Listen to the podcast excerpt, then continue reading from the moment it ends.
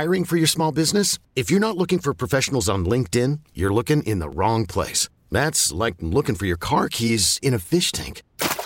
LinkedIn helps you hire professionals you can't find anywhere else, even those who aren't actively searching for a new job but might be open to the perfect role. In a given month, over 70% of LinkedIn users don't even visit other leading job sites. So start looking in the right place. With LinkedIn, you can hire professionals like a professional. Post your free job on linkedin.com slash recommend today.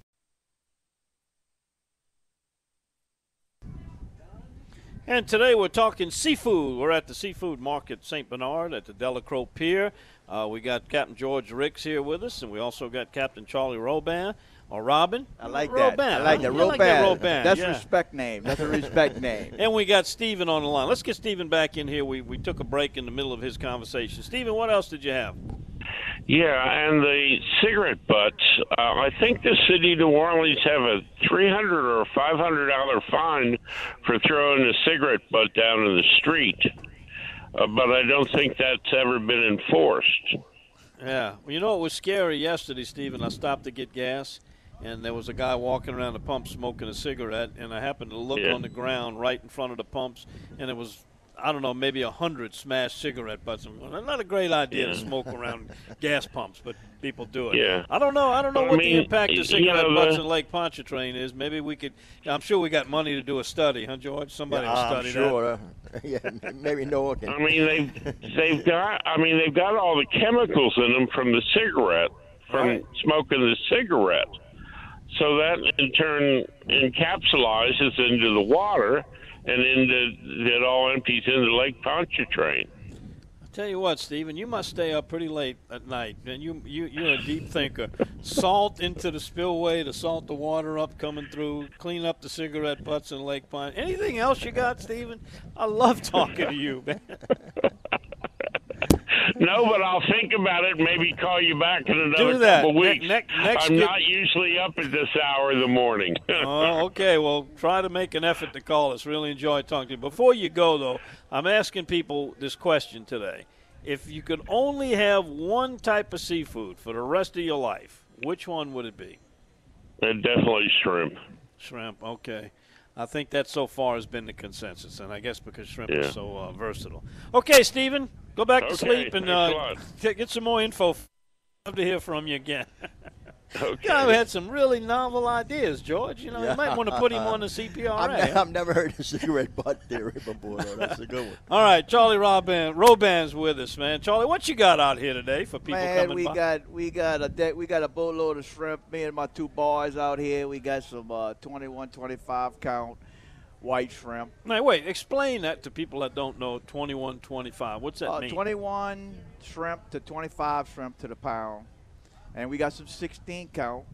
16 20s that's 16 shrimp to 20, 20 shrimp to the pound mm-hmm. that's how we do it that's how that's how it's priced that's how it's been since i'm a kid that's the way we continue doing it All right, before we move on to the other seafood, while we on shrimp, what shrimp dishes would you use 16, 20s, 21, 25s, or even smaller than that? Well, I'll tell you what. When I was coming up there, you had a 30, a 30 count shrimp, 40, 50 count shrimp. Everybody boiled them. That's your best tasting shrimp for balling. Uh, nowadays, everybody's going big. Everybody wants 21, 25. I can't keep up. I get 21, 25 count, I run out. And then, then they went to 16, 20s to boil. Me, I don't like to ball them because it's, they tough. They're a little tough shrimp. But, you know, the flavors don't get in it like a, like a smaller shrimp. So, you know, that's people, whatever they want it. I think most people prefer the, the bigger shrimp for like barbecue shrimp. Well, we barbecue them too, man. We throw we throw them on the grill. We cook we cook barbecues like Forrest Gump, bro. We'll take, hey, you cook shrimp any kind of way you want, and that's the way. That's why this culture is so unique. Is just because you got so many goddamn cool asses down here that that cook so much different down here, and then we experiment, especially when you're on a boat. You improvise. If you got this, you use it. If you don't have it, well, Molly Swalty, like I say, Molly Swalty means tough luck. So you just improvise. That's it. Now, recently you told me you were up in New York. Now, what was a guy like you doing up in New York? I was promoting our wild caught seafood. We was up there to New York. We took some shrimp up there to. They had some people that came after Hurricane Katrina down. It's called Southern Comfort. They came down here to help us rebuild our, our community, and they happened to come. I had I had rebuilt my home because I knew that's how we do it down here in these in these regions. You you know, we was born and raised this way. When the high tide comes up, you flood, you wash out, you clean out, you go back to living again. Well, I put Chinese sheetrock in my house, and I just, you know, I had to go redo it. And then people came down here, and they helped us. They helped me redo my house uh, for the second time. And these got people, uh, I call them the angels from the north. They came down here. We, we were affiliated with uh, the Knights of Columbus with the with the Crawfish Festival in Chalmette.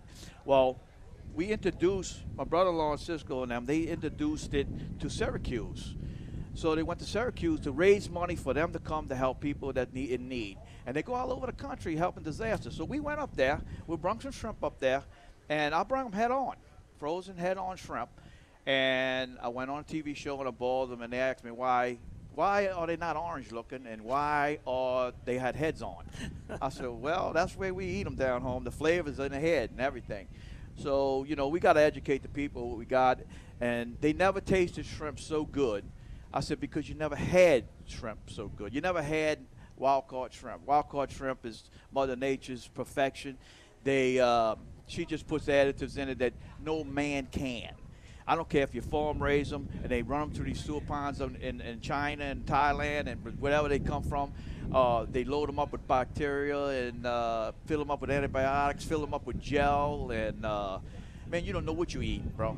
So here, at least you know you come at this dock. That's why we here today at this dock. We come here to take our shrimp to go straight direct uh, and sell our product to the customer. That way they know where it's coming from. It don't come in a box that is mislabeled. I'm glad they, they passed this law in Baton Rouge last week because that's gonna because uh, city of New Orleans is a rich city when it comes down to culture and seafood. Every time I go eat seafood in New Orleans, I don't go there no more because they don't serve our seafood. Only certain restaurants do, and I know which ones they are because I can taste the difference in the shrimp. But people from out of out of, out of state, they come to New Orleans to get our seafood, and they don't sell it. So they need to make, let the customer know because they, they mislabel. That's fraud. They, they mislabel it. They, they not label it. So they don't know. So they don't eat. It's good. Yeah, they put flavor on it. But you can take my shrimp and take an imported shrimp, and I put mine on a flat grill, and I'll start grilling my little shrimp with no season, no nothing on it. And you put that that that imported shrimp, farm raised shrimp, on side of mine, and the juices that's going to cover off my shrimp going to make that shrimp taste good because they taste like rubber. I mean, you, if you ate it before, Don, you know how that oh, is. yeah, crawfish same way. And and you know the taste of the shrimp is where it's at, and that's why we're here now to promote our shrimp. Because if not, the way this industry is going with all these imports is really putting us out of business. And if we don't go straight to the direct and, and educate the public of what are we doing, uh, public's in trouble because you know you it's like you know we getting older in life and you you know, you go to the doctor the first time you get an infection or some stuff, especially the things that's in this water now from this river with all this high water and stuff like that. You don't know what's in that water. Look at the dolphins and all that. It's happening to us. Well, it's the same way. You go to the doctor and say, oh, we shoot you some antibiotics. Well, shoot, you've been eating shrimp. It's just like Dean Blanchard said there, you know, you take off a five pounds of bread, you eat two or three a day, and that's all it's done, you know. But uh, it's serious because, yeah. you know, you can get sick like that, and then you wind up dying because you eat because you want to buy it cheaper. And people think just because it's in a seafood deli or market that it's been inspected, but there's only one percent of the right. seafood that comes in this country is actually physically inspected and tested for That's what's right. in it. That's so right. 99% of it, you have no idea what's in it. and they need laws and they need to get FDA involved in that to, to, to get funded to get more people to work. That way they can they can do this. You know. I what heard, about a tariff? They- We're well- hearing a lot about tariffs on China and Mexico. What about a tariff on well, shrimp? it, it, it, it they they've been having tariffs on it, but it's just never, you know. It must not be enough It- to be able to sell them That's exactly they do. right because they get it cheap and sell high here. Because whenever they can prime product that we putting out here on the coast, all these fishermen down here from Louisiana, Texas, all the way to Florida, we put out a fine product. I don't care where you come from. You know, the best tasting shrimp is here. You know, you don't have a you know offshore shrimp. We have a, a marsh shrimp that's it's it's got all these additives in it. You know, mm-hmm. And I mean, look, the taste is unreal. You know, and people starting to catch on to it. And if like if we don't come here and go straight to the public and show them what we got, you know, and people that move to New Orleans and thinking they getting what they get, you know, need to come see us down here in Wacklowski. There, we we we we we'll te- give you a whole lesson on shrimp. We even cook it for you.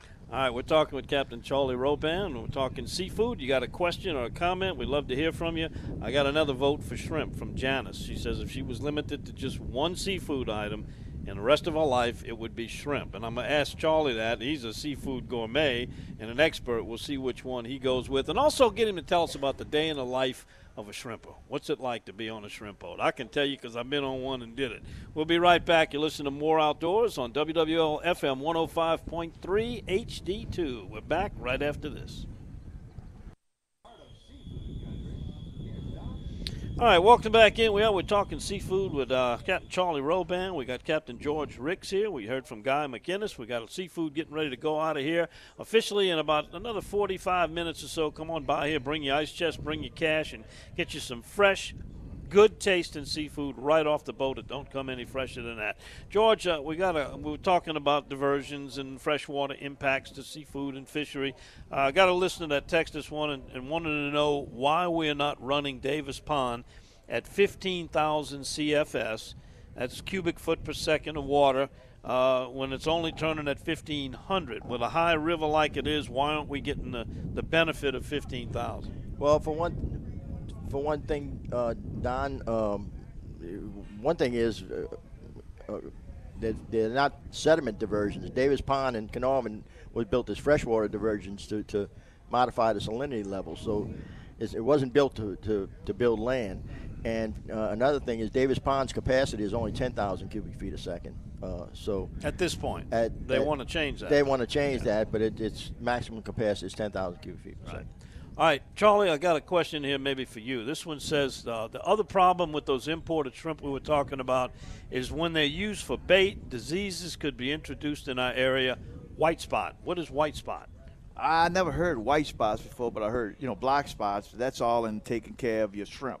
You know when you when you uh, ice them down and stuff like that, and you freezing and stuff like, you know the black spot. But I never heard of white spots.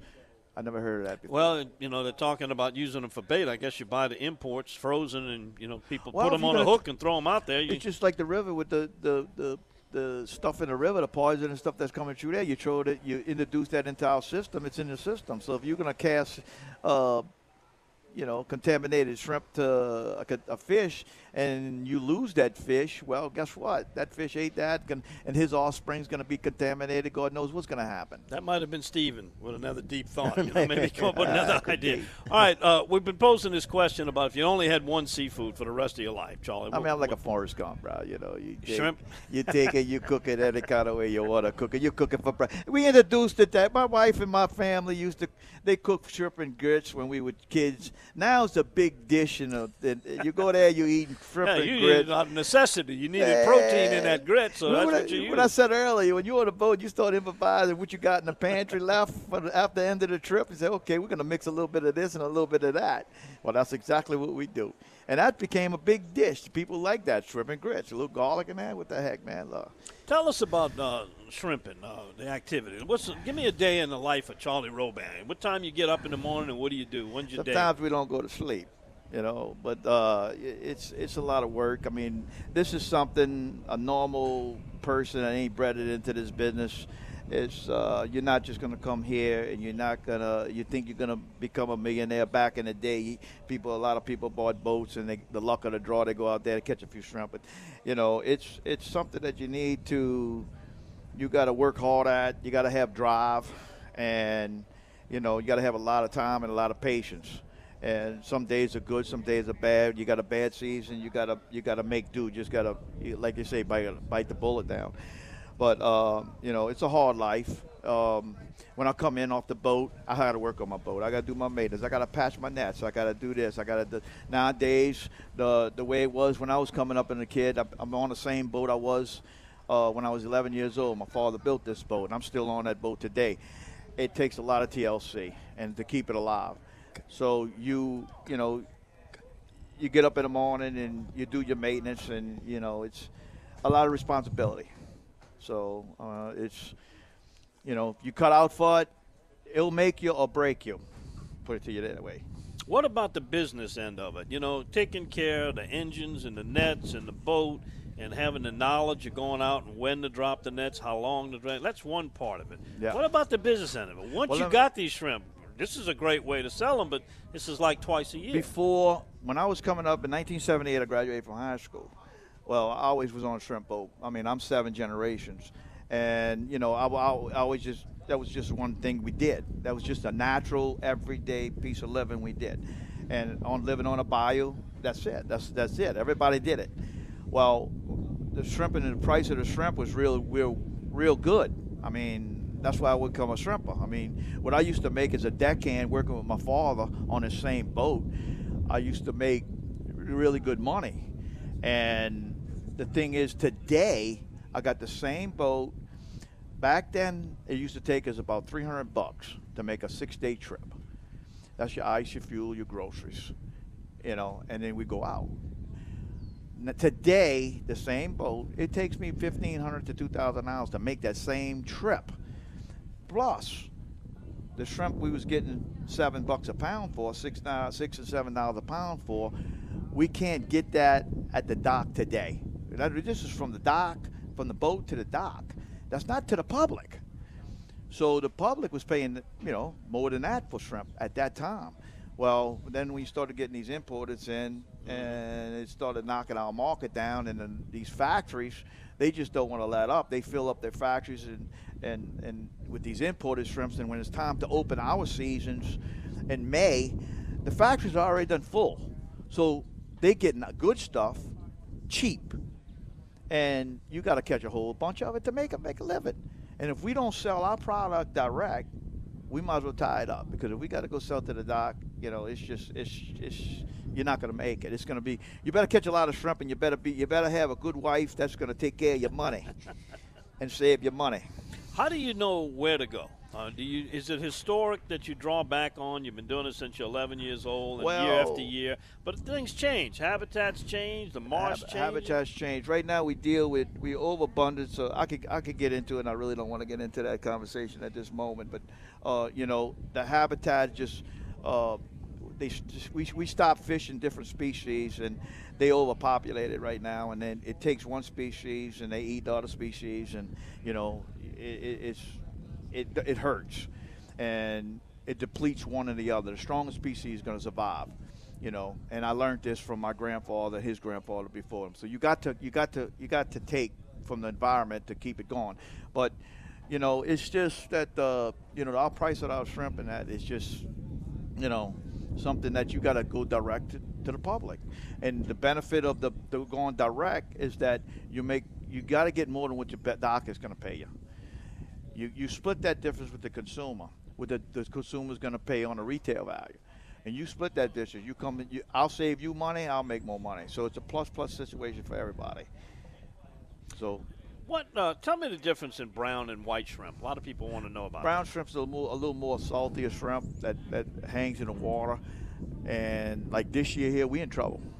Our we don't have the the trip I just made in. I mean, after 40 years on a boat, full time. Uh, I never I never had a bad brownie season. Last year was bad. This year's worse. I mean, we have so much fresh water coming in. They open up that, that spillway the second time. If they would have if they would have left it closed and opened a Morganza, which they needed to do, that would have saved our Lake Borgne area and our marsh area. What would happen in Mississippi? Mississippi, you're catching hell too. Now, that that salinity's all the way to, to, to Gulfport Ship Channel already, and they're gonna catch hell on their season too. They're gonna and they plus their ices and everything else. But um, we ain't gonna have that crop this year. And as long as we got that salinity like it is, we're not gonna. Brownies might be a thing of the past. It could be. You know, it's scary. And then the diversions they want to put in, it's going to wipe not just the, not just that brownie, the white shrimp, then uh, your fish and everything else is going to go with that. You know, everything's going to go offshore, so you better get an offshore boat. So the white shrimp is like a fall shrimp, like it's the a sweet, season. it's a sweet, it's a it's a fresher water shrimp. It's a brackish water shrimp. Size-wise, white shrimp bigger than brown shrimp. No, not necessarily. It depends on you know uh, if we can catch it. If we don't catch it before they get big, you know, brown shrimp get big. They just got to you just got to go offshore to get them. You got to go out in you know hundreds of feet of water to get them. But uh, they'll come in and they'll breed in our estuaries and they go offshore and they lay and they come back. It's just like white shrimp right now. They're in, they laid. Now, that that they're going to be coming in um, around that around that moon in, in uh, July. The new moon in July, you start starting to see juvenile white shrimp. So you know, it's That's just when they shut down the brown. When you Right. start showing up in the nets in order to preserve them, to let them get big Yeah. and not kill all the juvenile white shrimp, they shut it down. Right, right. That's what they do. That, in other words, it's, it's just a cycle. What about this tiger shrimp that was showing up? Had you encountered any of those? And No, I don't hear I much catch more about them. I catch I catch maybe a dozen or so a year. And I'm gonna tell you something there, Don. Them some burgers about 12, 15 inches long. know, I, I had one a pound and a quarter. Ooh. And, you know, I ate that sucker. I just wanted to see what it tasted like. It was it wasn't a bad tasting shrimp, you know, because what I what I was told that they was they was dumped off here to try to eat up our shrimp. That's that's what I was told. You know, God knows what you hear. You know, Yeah, rumors and stuff like that. But they say it, it'll it'll uh, it'll eat on other shrimp and kill your kill your uh, your whole habitat. Well, So- it wouldn't be such a bad thing. I mean, if they were plentiful, but I don't think they're going to push the shrimp out. Yeah. They're not going to replace them. What about royal reds? We That's don't get that's much of offshore. That's That- Florida. Yeah, what that's is- Florida. That's the deep water. That's that's that's uh, uh, deep water in Florida. You know, that's where they, they you got to go offshore to get them raw red. It's just like a red snapper. You know, they red. Well, they're in deep water. Yeah. You go you go offshore the same way with shrimp. What about taste wise? I eat them. I go to the casino and I eat them. You know, shrimp is a shrimp. You get a little different taste of shrimp. It's it's just preference. All right, we're going to take a break. You got time to stay here, man?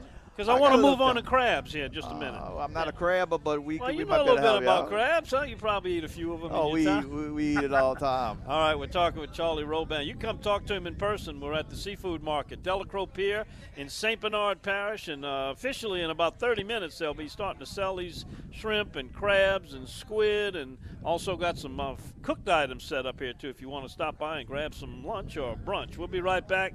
You're listening to More Outdoors, 105.3 FM HD2. What? And welcome back. And boy, we are learning some things out here today. Besides getting some seafood, you can do both. Come on out to the Delacroix Pier. It's easy to find. Come down the Delacroix Highway. You're going to see all the tents set up.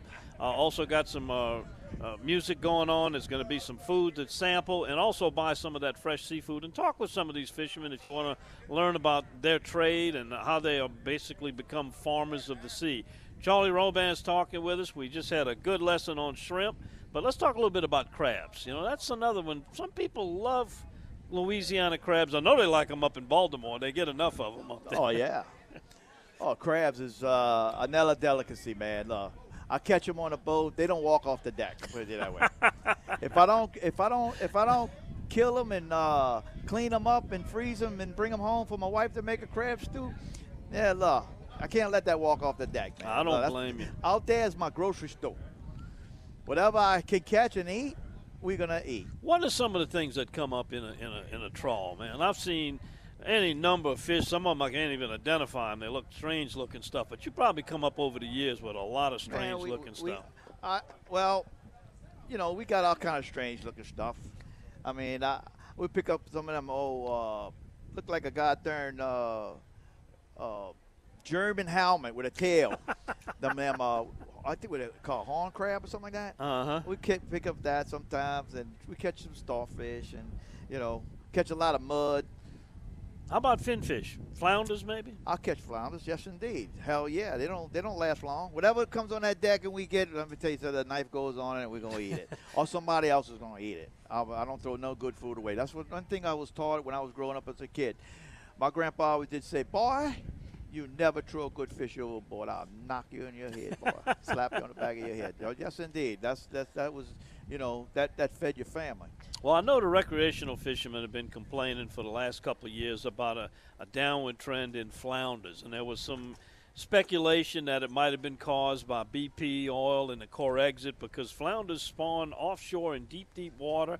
And what we had seen in the years after the, the BP spill was what was already there. But then we're missing some generations of them. But this year, I'm starting to it's starting to pick up again. What have you seen on flounders? Well, let me tell you. Let me tell you a little story about BP. Right, when we was working BP spill, it was out of sight, out of mind.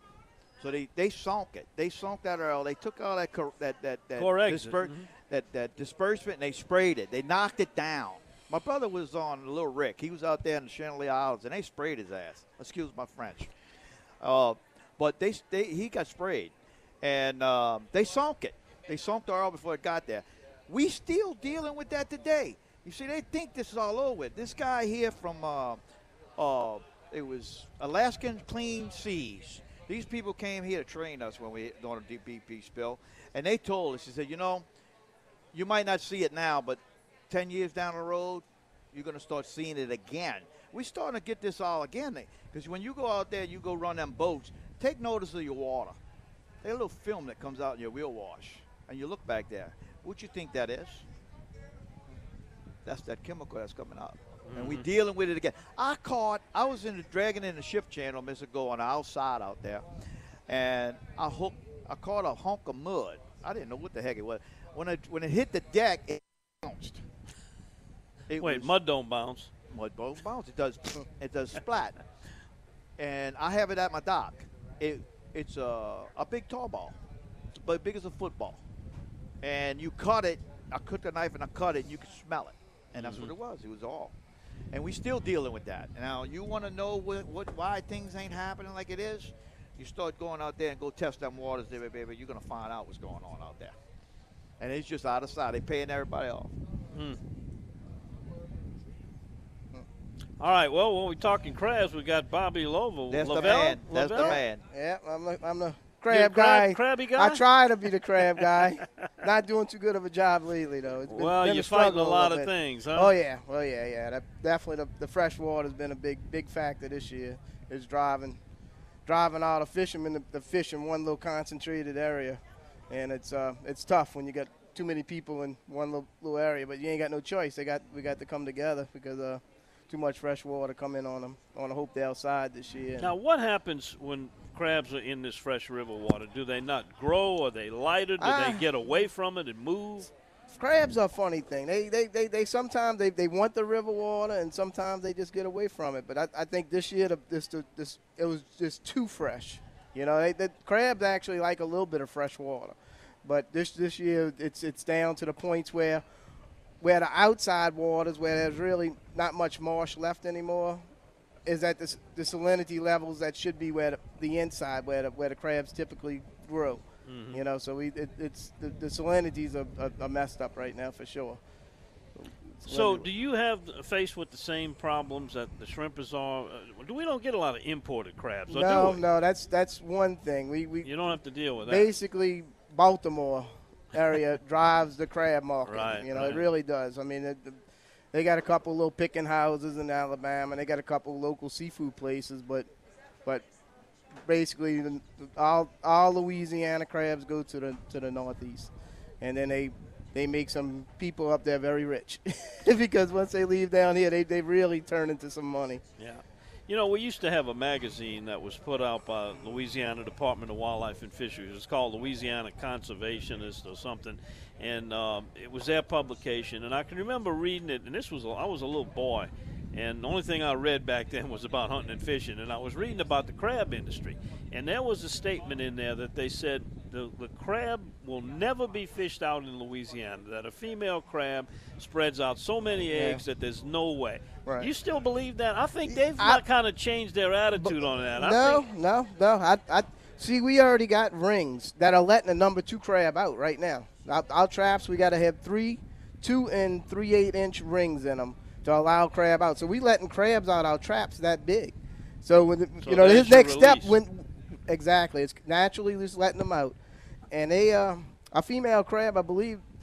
Uh, I believe lays one to three million eggs. Yeah, I think it's three some, million. Some, it's it's a it's a it's a big big amount. So no, I think uh, our our problem is is I, I, you might not like me to say this, but is the fish problem we got. We got a fish problem. So the crabs don't actually get to that size. They say they keep putting all the regulations on the crab fishermen, and it's not all the crab fishermen's problem. It's if you got too many redfish, too many black drum, and all that, and we don't, we can't really commercially fish that no more. They took that away from us, so we offset the eco right there. They need to allow some kind of commercial redfish fisheries to come back. They, they really do, even if it's at a limited base. They need that. Oh, they definitely the, need that. the whole ecosystem is just messed up. My grandfather told me that back in it when they, they put a net ban on us. That now this is what I didn't want to talk about, but I'm going to talk about it now. Uh, he he told me he says what's going to happen to this this area when they stop we, we stop controlling the habitat. In other words, we control the habitat. We we market, we catch our net with, with our nets. People think that we go out there and set a net that we're going to kill every damn that fish they got, and it's not true. We use different size nets to catch market shrimp. We leave the uh, we leave the little fish go. That's for tomorrow because if you take tomorrow, you ain't gonna have. You know, yesterday you ain't gonna have no future. And, and, and look, I'm seven generations, and my grandfather and his grandfather and his grandfather down, they fished for a living. They lived off the land. And if they did what they did and lasted seven generations, they did something right. And that's what we, the biggest conservationists they got is us. Because it was happening. It's just like that, that Lamo said. You, you take one species eats another species. And I told this guy a little while ago, what you're going to have, you're going to have one, one species of fish later. You got to have your redfish and your trout. That's the most two vicious fish. And with, if you don't control that, they're gonna eat everything else up. Your drum eats your your, your oysters, your your redfish. They like garbage disposals out there. They're eating the shrimp. I cleaned the redfish I caught yesterday. They had four or five big jumbo shrimp in there. Cool. And a crab and a couple of uh, sardines. I said, And even I said, seafood there we platter go. going, yeah. Yeah, you're Yeah, damn they- right. they like but but that's but that's what's happening there. to me and our industry. It's, it's in other words, it revolves around a cycle Mm-hmm. of everything, your habitat. And right now we're dealing with erosion and everything, so we're losing this habitat. So you've got an overabundance of fish.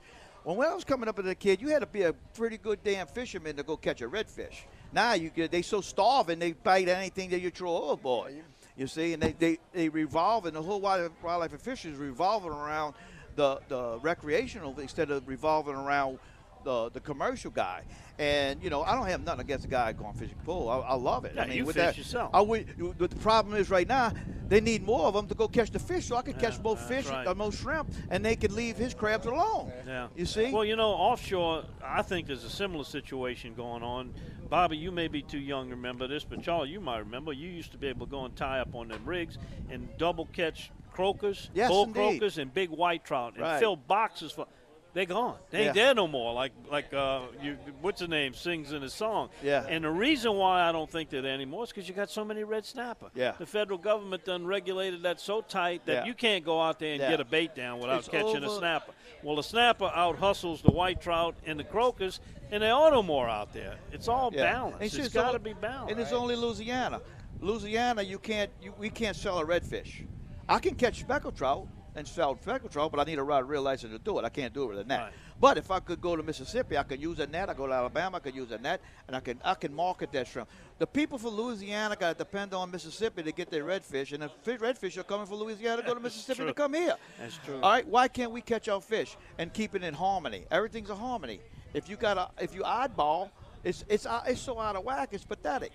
You know, and and the thing is, is that it's not fair for the Louisiana commercial fishing guy. You know, you go to Texas, you could buy redfish, they could sell it. We can't do it here. We get it, it's it's so politically. Uh, And it's all You know, come back to the, the greedy. it's the greedy. greed. It's, It's all greed. greed. It's all greed because they got enough fish for everybody out there. Yes, if it's regulated properly, everybody can You know, be able to fish off the water. the thing is, is that a fisherman, you know, there's good and there's bad. Just like recreational, you got some guys that want to. They, they do illegal stuff and that, but you got that everywhere you go. You drive 55 miles an hour when the speed limit's 40. You know, you got that. It's a natural deal. Mm-hmm. But you know, you, you, if the wildlife and fishery would come there and regulate the commercial fishing guy. Now, whereas you come to me, you want to come to check me out, you come on.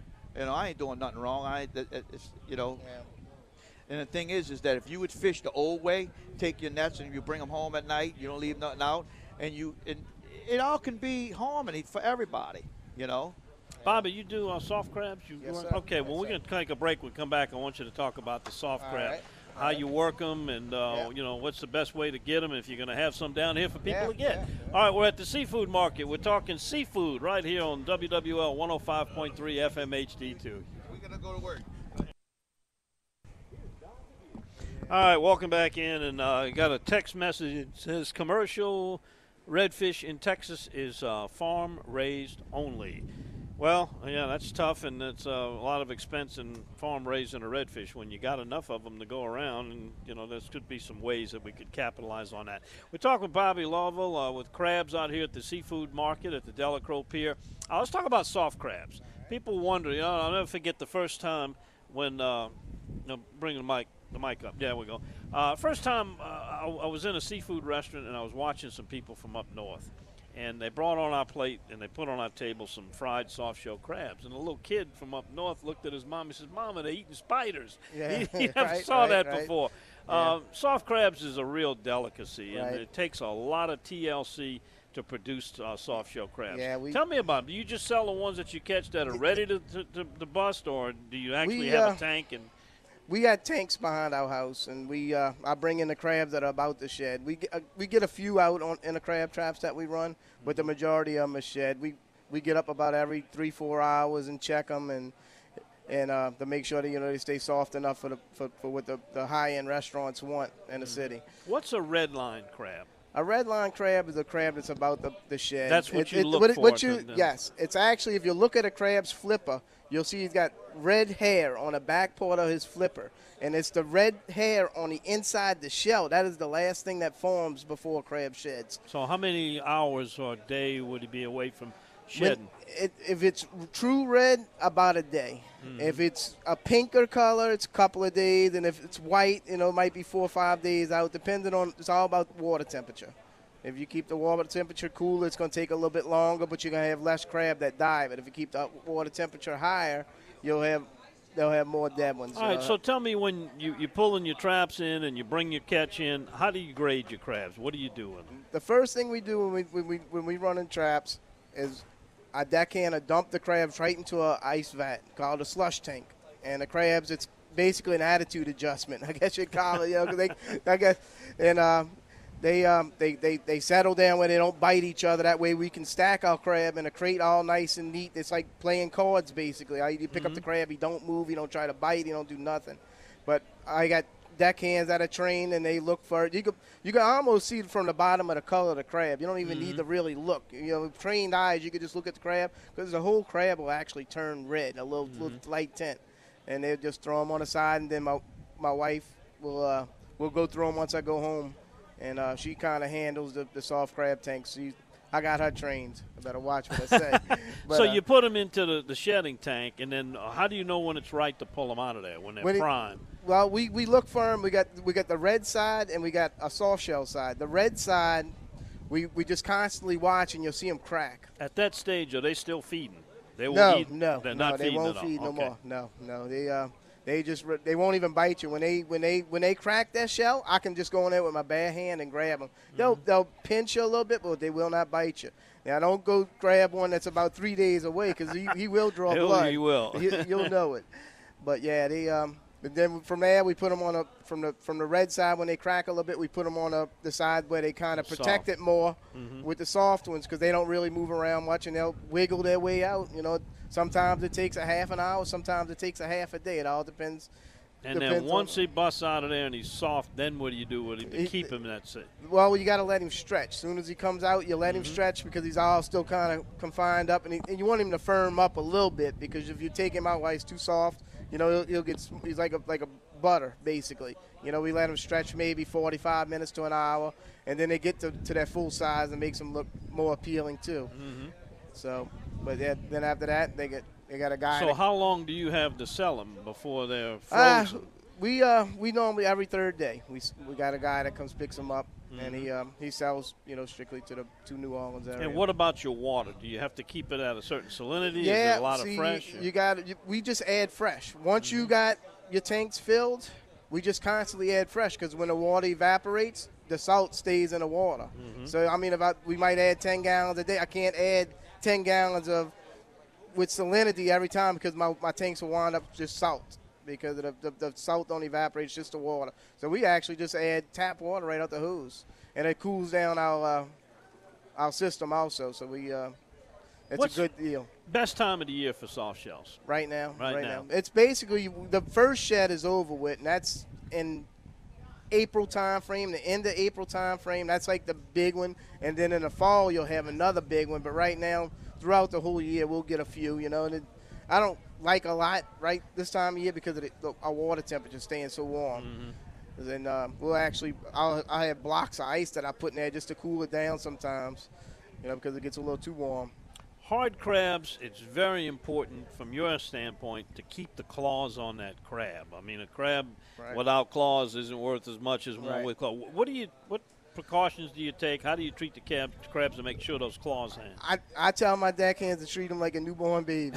That's the same way I tell them with the with the crab traps, anything, just mm-hmm. everything nice Delicate, and gentle. yeah. Yes, yeah, you got to be gentle. Look, because you could take a, a big number one crab that's hard as a rock, and if you throw him in a crate wrong and that point goes through the one underneath him, he's gonna die. You know, he might not be dead when we get to the crab shed where we're packaging them crab, mm-hmm. but he's gonna be dead once he gets to Baltimore because he's got a, a long truck ride. And you only allowed a certain percentage dead, and anything after that is coming out of your pocket. You don't want nobody. Everybody's got to make money.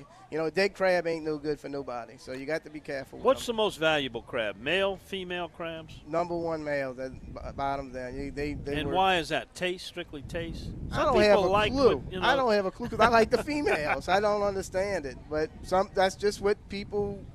That's like I think it's just a. Uh, a statement, like a like a financial statement, almost like that. Yeah. I, I got got I went and bought two dozen number one crab, you know, like the the high rollers, you know, showing off a little bit. But uh, you give me a female crab any day, and I'm I'm I'm content. You know, that that uh, for one thing, I know I, I for me to bring home a female crab, I'm, it's, that's less money on me. you know, it's less money I'm losing. All right, crabs in the berry stage. Boy, I know they are definitely tough, and, and, and I see people who don't know any better. They catch a, a sponge crab, you know, on the beach or in their crab net, and they keep it. No. Highly illegal. Yeah, Big yeah, fine for right, that. And right. with you know three million eggs, you're Yeah, killing an awful lot of right, crabs by taking it. How do y'all handle it? When what do you do when you get We- a crab? and, tr- and how do you identify one that's a Oh, it's it's easy to see. You got a big big orange sponge? sponge on the bottom of it, but uh, we try to stay out of them. You know, when when we'll, they'll, they'll have like a sponge line is what we call it. You know, you'll you can go one mile further out and your trap will come up with solid sponge, and you're literally just dumping the trap straight overboard. But if you get one mile inside of it, one or two per trap, and you know you'll get on good crab. So we you. It, it's not profitable for us to stay within the sponge crab because we Right. baiting traps for nothing. So we got to move them in. I got you.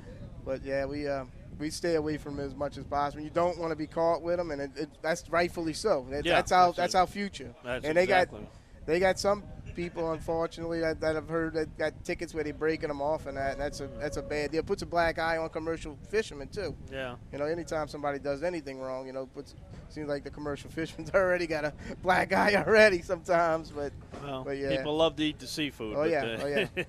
All right. Well, tell me, uh, what have you got out here today? If people come by Uh, the pier and see you. today we got live crabs. I got number two males. We got right, what's a number two, number one? A number two male is a five and a half inch crab up into six and a quarter. That's that's the mm. and it's got to be full of meat. Not necessarily. I'd say eighty percent full of meat. And a number one crab is six and a quarter on up. And we got heavy females, which are just any they, that's assorted size. They could be any size, and those are, are, are ten dollars a dozen. And we got what we call a light. We call them factory crab. It's just a bigger crab that hasn't filled out all the way, and we got those for seven dollars a dozen. And we we also have Pretty. That's Oh very yeah, oh yeah, it, it- yeah, yeah. It really is. It's it's good price. And we got soft crabs for for five dollars a piece because you know they're a oh delicacy. yeah, right. But yeah, they uh those go pretty. We hear a lot about you know, and you mentioned it. Baltimore kind of drives the crab market. How much of Louisiana crabs are shipped out of state? Ninety-eight percent. Come on. Oh, yeah. You mean we're only eating two percent of the Two crabs of caught here crab. stay here? I don't even know if two percent stays here. I mean, you only got small local local uh, seafood places down here. Mm-hmm. Up there, it's it's it's a state more of a staple up there than what it is down here. I don't guess it's as popular in a restaurant as some other items are. Maybe people don't go to restaurants to eat ball No, crab. no, no, no, no. It's just that's kind of like a weekend kind of backyard kind of deal. But up there, those people live live off of crab. They really now, look. I'm thankful. Hey, I've so. eaten them up there, and Yeah. I was eating Louisiana crabs. Let me tell Yeah. you. Oh, exactly. I don't had them. I went up to my place that I sell to up there, and I said, "Look, I want you to take me." About a, a, a Chesapeake Bay crab and, Uh-huh. and give me a, my, one of my crab that I shipped up there. Put them side by side, and I thought Yeah. they were going to have a little bit different taste. I could not tell the difference between them because they got a different taste, you know, just from here to to Terrebonne Bay, you know, on seafood. Yeah. They got Oh, that, yeah, that different flavor. And I thought, you know, the salinity would be different. I could not tell the difference. Hmm. Now, if you go up there up to Maryland, they're going to swear, oh, yeah, our crab's way better. But I'm telling you, I ate a lot of crab Well, in I my ate some in Chesapeake, and the, the place I happened to eat them had a little bit different flavor to their to their mix, their season, and they had a lot of more bay in it than Yeah. what we use down here. It was good, but you know, and I could right. tell they were Louisiana crabs because there's virtually no difference. You can't even see the difference. No, no, you, there's really no difference. All right, well, I'm gonna let you get uh, back to your booth over there. I want to tell people come see him, Bobby Lavelle. He's up here at the uh, the, the crab booth. He'll be selling crabs, live crabs. He's got a variety of them. He's also got soft shells, so check him out. It's at the St. Bernard Seafood Market Yeah. at Delacroix Pier. Thanks, Yeah. Bobby. All Good right. conversation too. Yeah. We we learned a lot about crabs from you. And you can do the same thing with a lot of these vendors and the fishermen up here. Come chat with them, talk to them, and uh, you can get them to, to, to fill you in on all the background and also tell you about how to do it. Oh, the airboat rides, too. Don't let me forget that. There are free airboat rides if you come out here. If you've never been in an airboat, let me tell you what, that is one of the best ways to, to see the marsh. See it quick, you stay cool, and uh, you don't worry about getting bogged down. They ride, glide right across the, the water. All right, this is going to go on until 1 p.m. or until they run out of seafood. I got a feeling that's going to happen before 1. So if you've been thinking about it, come down here. It's on the Delacroix Highway. No way can you miss it. Look for the big blue tents. Beautiful pier here. Got a nice breeze. A lovely day, and you can go home with some fresh as you can get seafood because it is still at this point on the boat. It's going to wrap it up for us. We'll see you again next week with another edition of More Outdoors right here on WWL 105.3 FM HD2. This episode is brought to you by Progressive Insurance. Whether you love true crime or comedy, celebrity interviews or news, you call the shots on what's in your podcast queue. And guess what? Now you can call them on your auto insurance too with the Name Your Price tool from Progressive. It works just the way it sounds. You tell Progressive how much you want to pay for car insurance, and they'll show you coverage options that fit your budget. Get your quote today at progressive.com to join the over 28 million drivers who trust Progressive. Progressive Casualty Insurance Company and Affiliates. Price and coverage match limited by state law.